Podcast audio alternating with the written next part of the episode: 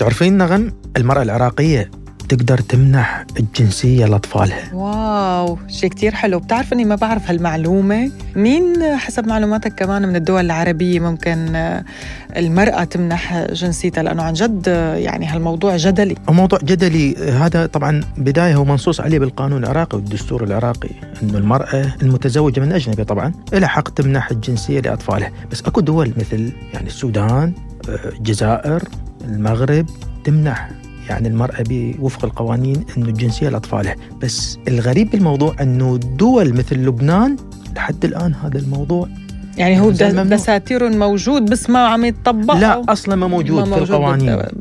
يعني في العراق موجود قانونا ودستورا، لكن في دول أخرى بس أخص بالذكر هنا لبنان، على اعتبار أنه لبنان لها خصوصية معينة. صحيح يعني أنه قريبة للوضع الغربي كبلد متحضر أكثر من غيره. صوري هذا الشيء. أما أنا الأوان لأن تستطيع المرأة العربية أن تمنح الجنسية لأبنائها. هذا هو موضوع حلقة اليوم أعزائي المشاهدين. معكم أنا ضياء حسون وأنا نغم كباس.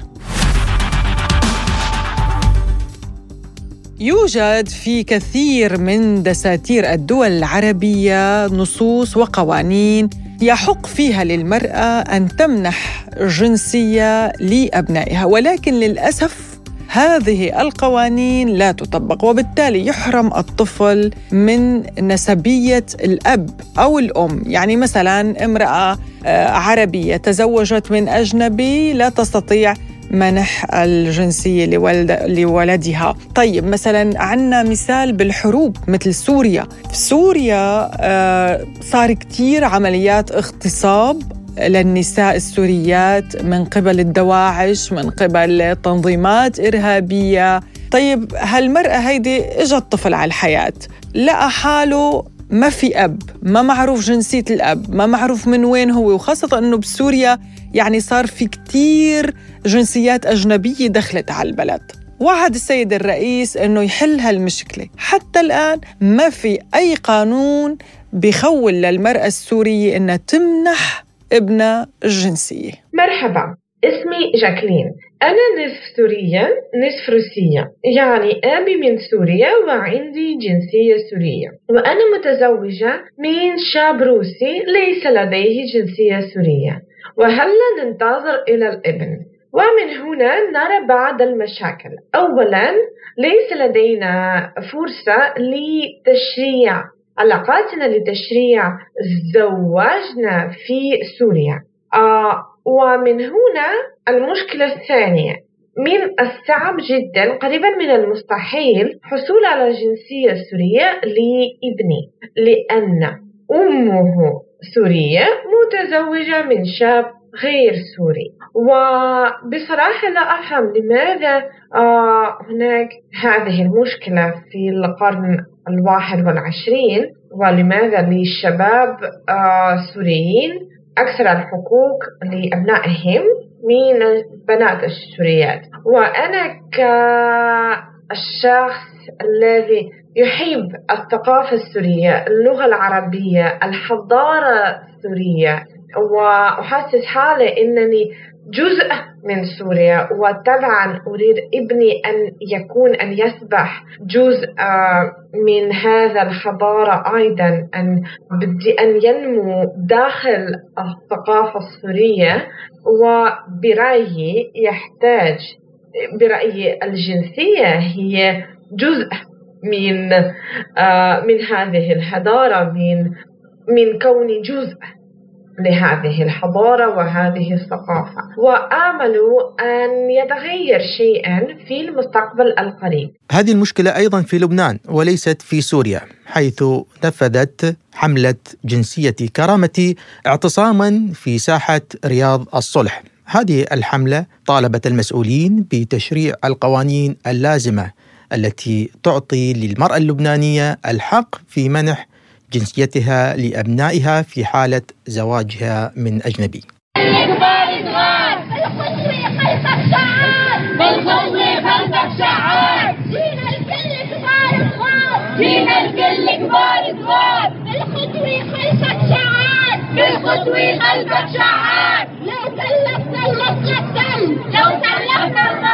وللحديث عن هذا الموضوع ينضم إلينا عبر الهاتف رئيس الحملة مصطفى الشعار وأيضا المحامية عن حملة جنسيتي كرامتي أستاذة زينة المصري. أهلا وسهلا بكما ضيفينا الكريمين. أبدأ معك أستاذ مصطفى، يعني حدثنا بداية عن هذه الحملة، كيف بدأت، أهدافها، يعني هل تجدون آذانا صاغية من قبل المعنيين؟ نعم سيدتي، بداية تحية إلك وللمستمعين وللدكتورة زينة كمان. الحقيقة الحملة بلشت بالألفين وأحد عشر، يعني اكتشفنا بوقتها أنه في كتير أعداد من الأشخاص هم يعني يتكلمون اللبنانية ويعيشون في لبنان ومولودين في لبنان ولكن ليسوا لبنانيين. فبالتالي انتبهنا على هذا الموضوع أنه هم من أبناء أم لبنانية وأب أجنبي. لاحظنا عندها أنه لماذا لا تعطي الأم هذه الجنسية إلى أبنائها أسوة بباقي الدول. وأيضا لاحظنا أن الدستور يلحظ منع التمييز بين المواطنين، ولكن هذا القانون الموجود منذ سنة ألف وتسعمئة وأربعة وعشرين الموضوع من قبل المفوض سراي لا زال يتبع حتى الآن. فعندها قررنا أن نقوم بهذه الحملة، فأنشأنا جمعية مصير لحقوق الإنسان انبثقت منها حملة جنسيتي كرامتي للمطالبة بإلغاء كافة أشكال التمييز ضد المرأة ولا سيما منحها الجنسية لأبنائها أسوة بالرجل. أستاذ عفوا بعد التحية طبعا، إذن هذه حملة جنسيتي كرامتي هي جزء من عمل منظمتكم، يعني هل هنالك تركيز على هذا العمل أم هو جزء من كل؟ هو في الحقيقة جزء من كل، ولكن نحن نركز عليه الآن بشكل مطلق لأن لأنه لا نتكلم فقط عن الأجانب أبناء الأم اللبنانية، إنما نتكلم عن مكتومي القيد وحملة جنسية قيد الدرس لأنهم أعداد كبيرة في لبنان ولا زالت الدولة تتغاضى عن حقوق هؤلاء المواطنين بحكم الدستور، إنهم مواطنون بحكم الدستور. فركزنا جدا على هذه النقطة لأن هؤلاء يعانون المذلة اليومية والمصاعب اليومية من الدراسة، من الطبابة، من ليس لديهم أدنى حقوق، حتى أنه أن الدولة اللبنانية لا تعطي المرأة المتزوجة من أجنبي أي مساعدة، تستثنيها من جميع المساعدات، فمرضى السرطان وأطفال التوحد والتلاسيميا وإلى آخره، كل هؤلاء يموتون في انتظار أن تعتبرهم الدولة أبناء لها أسوة بأبناء الرجل. للأسف بينما للأسف بينما نلحظ أن الرجل حينما يقترن بالامرأة اللبنانية وبعد مرور عام على تدوين هذا الزواج وتوثيقه تحصل تلقائيا تلك المرأة الأجنبية على جنسية زوجها. مؤسف بصراحة هذا الكلام، أنا أول مرة بعرفه أستاذ مصطفى، فعن جد فاجأني للأسف الشديد. دكتورة زينة، شو رأيك بهالحقوق؟ الحقوق مهدمة للطفل، لا يوجد حقوق للطفل اللبناني الأم إن كانت متزوجة من أجنبي. أين أنتم الآن قانونيا في هذا الملف؟ في هذا الملف الحقوق مهدورة بشكل كامل. لازلنا نطالب بتكريس حق الأم اللبنانية في منح جنسيتها لأولادها، وهذا الأمر غير ممكن إلا بتعديل دستوري، ومن حيث تعديل قانون الجنسية، وهو عمليا ليس بقانون، هو مرسوم لا زال يطبق منذ حقبة الانتداب الفرنسي للبنان، أقره المفوض السامي الفرنسي ولا زال يطبق. نحتاج إلى تعديل المادة من قانون الجنسية بحيث يصبح كل طفل أو كل مولود لأب لبناني وأم لبنانية، حيث رابطة الدم لا تقتصر على الأب فقط، وإنما أيضا الأم التي تنجب وتربي هي أيضا معنية برابطة الدم التي. اسمحي لي دكتورة أن أقاطعك هنا، أنه بالدول الأوروبية الأم هي الأساس، يعني مهما تعدد الرجال الأم واحدة. صحيح، فبما أن الأم واحدة يجب أن نلغي كافة أشكال التمييز العنصري ضد المرأة اللبنانية، وهذا الأمر وقع عليه لبنان في معاهدة سيداو، إلا أنه تحفظ على مضمون المادة التاسعة من هذه المعاهدة التي تلغي كافة أشكال التمييز ضد المرأة فيما يتعلق بالجنسية. دكتورة، عذراً على المقاطعة، دعني دعيني أستوقفك في هذه النقطة تحديداً، أن هذا القانون هو قانون شرع في سنة ألف وتسعمائة وأربعة وعشرين، وهذه مدة جداً طويلة مضت على هذا القانون، ونحن اليوم في ألفين واثنين وعشرين، تقريباً قرن من الزمان مضى على تشريع هذا القانون. الملاحظ أن المرأة اللبنانية لها دور فاعل في المجتمع اللبناني، نجدها متسيدة على أصعدة كثيرة. أينها من التشريعات اللبنانية؟ أين دورها في الضغط من أجل الحصول على هذه المكاسب؟ ألا ترين أن هذا الموضوع أيضا متعلق بدور المرأة اللبنانية من ناحية ضعف هذا الدور في التأثير على التشريعات اللبنانية؟ المرأة اللبنانية لم تقصر يوما في التصدي لكافة القضايا الإنسانية المحقة، لا سيما القضايا التي تتعلق بها وبأولادها، ولكن التجاوب مع هذه المطالبات لم يبلغ هدفه المنشود أو الهدف المنشود منه، بمعنى أن الدولة لا تتجاوب مع هذه المطالبات. وأكبر دليل على ذلك أن هناك العديد من القوانين التي تطورت أيضا في تكريس حقوق المرأة، مثل قانون العنف الأسري وغيرها من القوانين. أما قانون الجنسية فلا يزال ضمن القوانين التي لا تجرؤ، خلينا نحكيها بالمعنى الصريح، التي لا تجرؤ الدولة اللبنانية على تعديلها لعدة أسباب، وهذه الأسباب نحن نعتبرها أنها حجج واهية، منها ما يتعلق بالسياسة والاختلاف السياسي بين الأحزاب على تبني هذا المشروع من عدمه، وأيضا فيما يتعلق بالحجج الديموغرافية أو الإشكاليات الديموغرافية التي يطرحها الأفرقاء السياسيون، أنه في حال تم تعديل قانون الجنسية ستبغي أو ستبغي طائفة على أخرى، يصبح هناك عدد المسلمين أكثر من المسيحيين، وهذه الشعارات التي يجب أن أن نخرج من قضية. نعم دكتورة، سأعود إليك. دعيني أنتقل للأستاذ مصطفى. أستاذ مصطفى، يعني أنتم تكلمتم عن أن الطفل محروم من أبسط حقوقه، الطفل من والد أجنبي. كحملة أنتم ماذا تفعلون لدعم هذه الأسر؟ يعني هناك أمهات مدمرة نفسيا، لديها أطفال محرومون من من حق امتلاك جنسية، هم بحاجة لدعم مادي، دعم معنوي.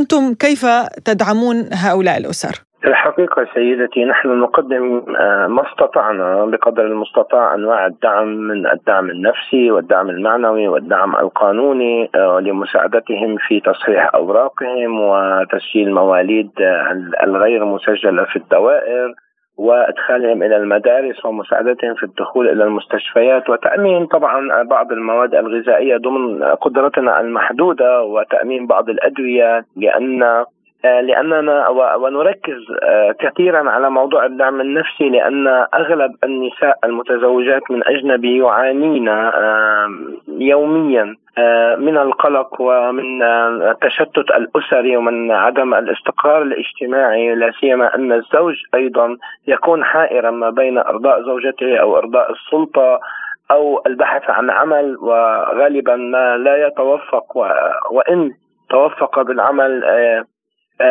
يأخذ نصف الأجر كونه أجنبيا.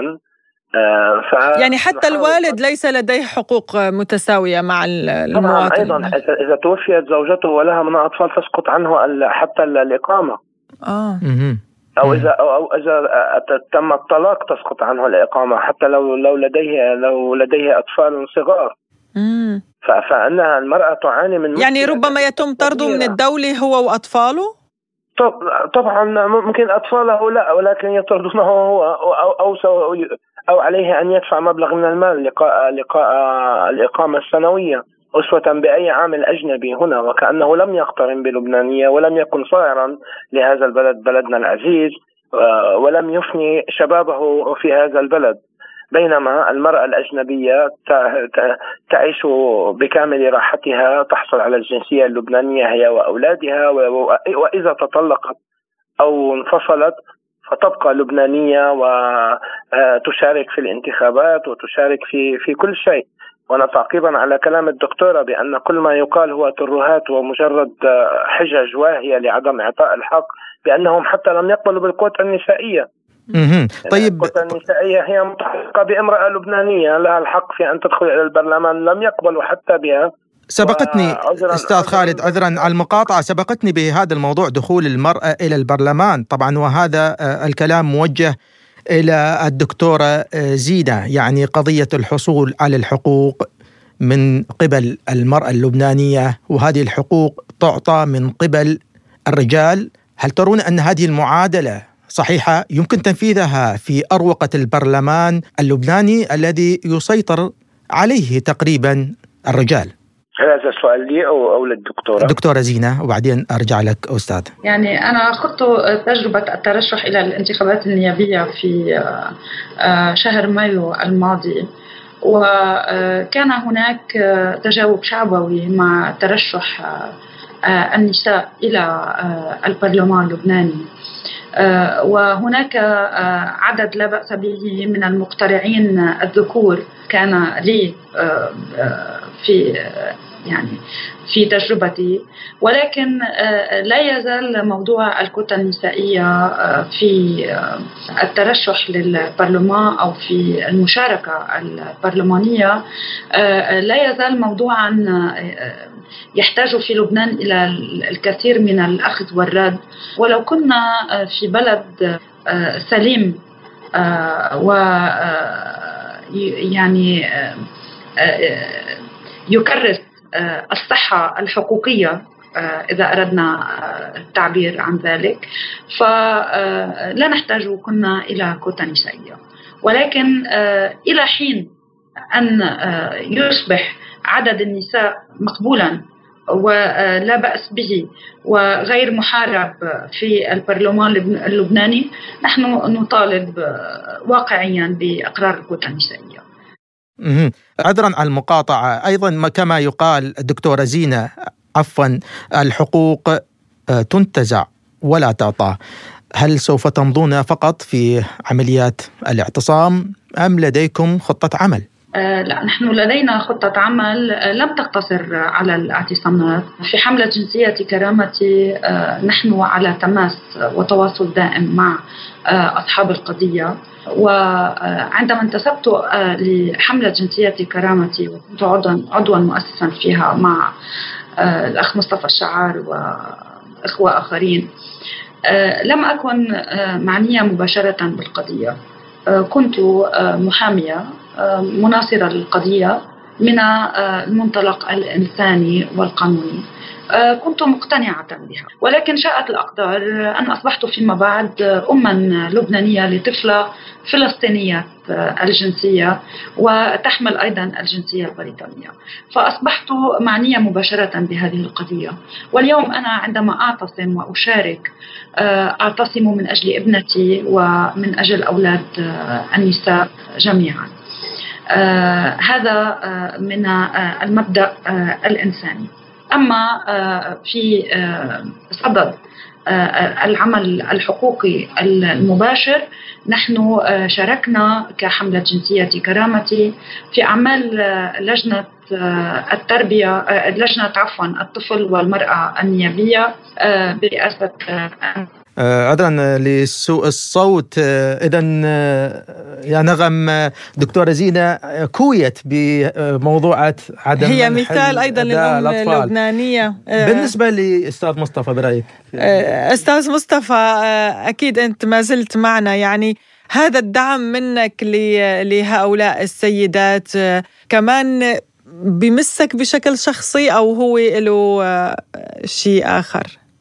طبعا أنا ابن أم لبنانية أصلا، أنا أحمل الجنسية اللبنانية، فأنا انطلقت من هنا عندما لمست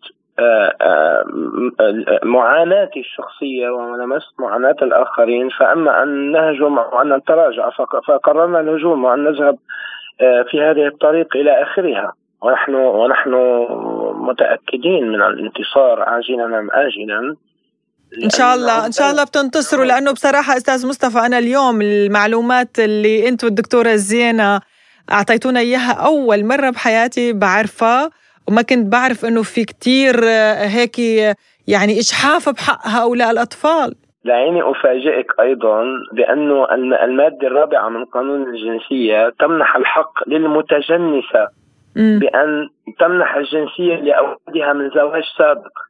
آه. يعني لنفترض مصرية متزوجة من مصري ولديها أطفال فاقترنت بلبناني، فتستطيع أن تمنح أطفالها المصريين الجنسية اللبنانية، وأما اللبنانية الأصلية لا تستطيع أن تمنحها هذه الجنسية. يلا يعني إن شاء الله إن شاء الله هالقوانين يتم النظر بها بشكل جدي. شكرا شكرا جزيلا لكما رئيس حملة جنسيتي كرامتي الأستاذ مصطفى الشعار ومحامية الحملة الدكتورة زينة المصري، شكرا جزيلا لكما على هذه المشاركة معنا في برنامج أرب بوينت بودكاست. شكرا لكم سيدة، شكرا لكم.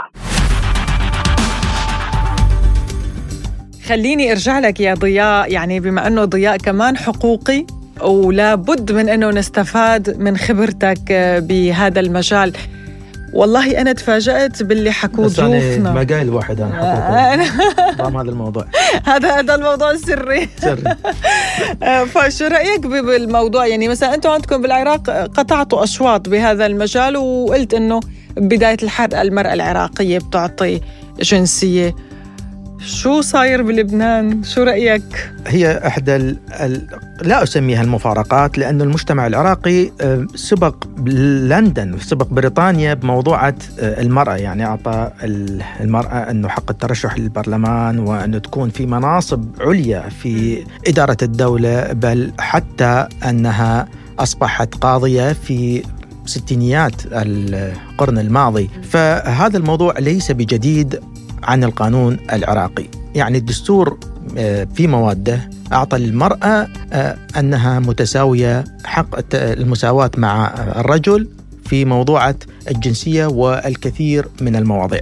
هذا الموضوع طبعا هو يمس حقوق الإنسان، أولا قضية مساواة المرأة بالرجل، وثانيا يمس حياة ومستقبل الأطفال. يعني تصور ما هو هون النقطة الأهم، أنا يعني ما عم فكر بقى إلا بهالأطفال هدول المحرومين من حقوقهم، يعني ما القصة قصة جنسية، قصة إنه هن الدولة كلهم على بعضهم ما معترفي فيهم يا حرام وما عم تساعدهم ماديا. شفت شو قال الأستاذ مصطفى إنه حتى المرضى منهم، المرضى من الأطفال، والله الواحد بيحن على الغريب كيف على ابن دولته. يعني ما بعرف، إن شاء الله بنتمنى إنه تحصل المرأة العربية حقوقها اللبنانية بشكل خاص، والسورية السورية اللي ما إلها ذنب إنه إجاها ولد بطريقة غير شرعية بسبب تعنيف واغتصاب بسبب حرب فرضت على هذا البلد. يعني بس لا تتهميني إنه أنا أدفع المرأة العربية للزواج من أجنبي، يعني أنت بتشجع ما بتشجع ديار. أنا ما لي علاقة بموضوع، أنا أفكر بالأطفال بس أنت بالعراق مسموح، يعني الموضوع عندكم أسهل أسهل